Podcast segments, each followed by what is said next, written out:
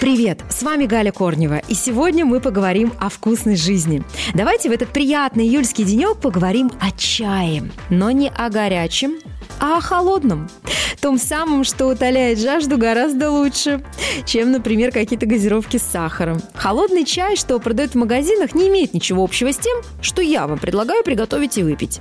Кстати, Tea изобрели более ста лет назад.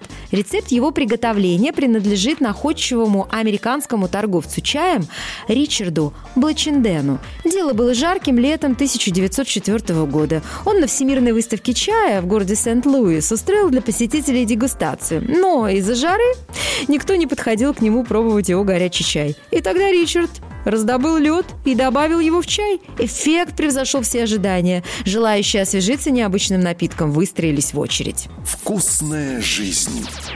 Настой для холодного чая лучше готовить из хороших сортов черного, зеленого и красного чая. Заваривать его надо крепким, учитывая, что смешавшись со льдом, он станет чайным напитком средней крепости.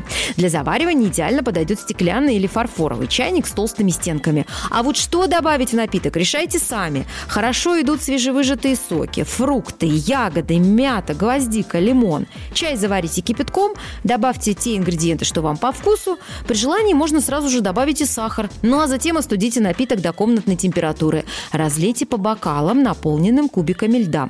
Кстати, когда готовите лед, то можно добавить воду для заморозки, сок каких-нибудь ягод и фруктов. Получится красиво.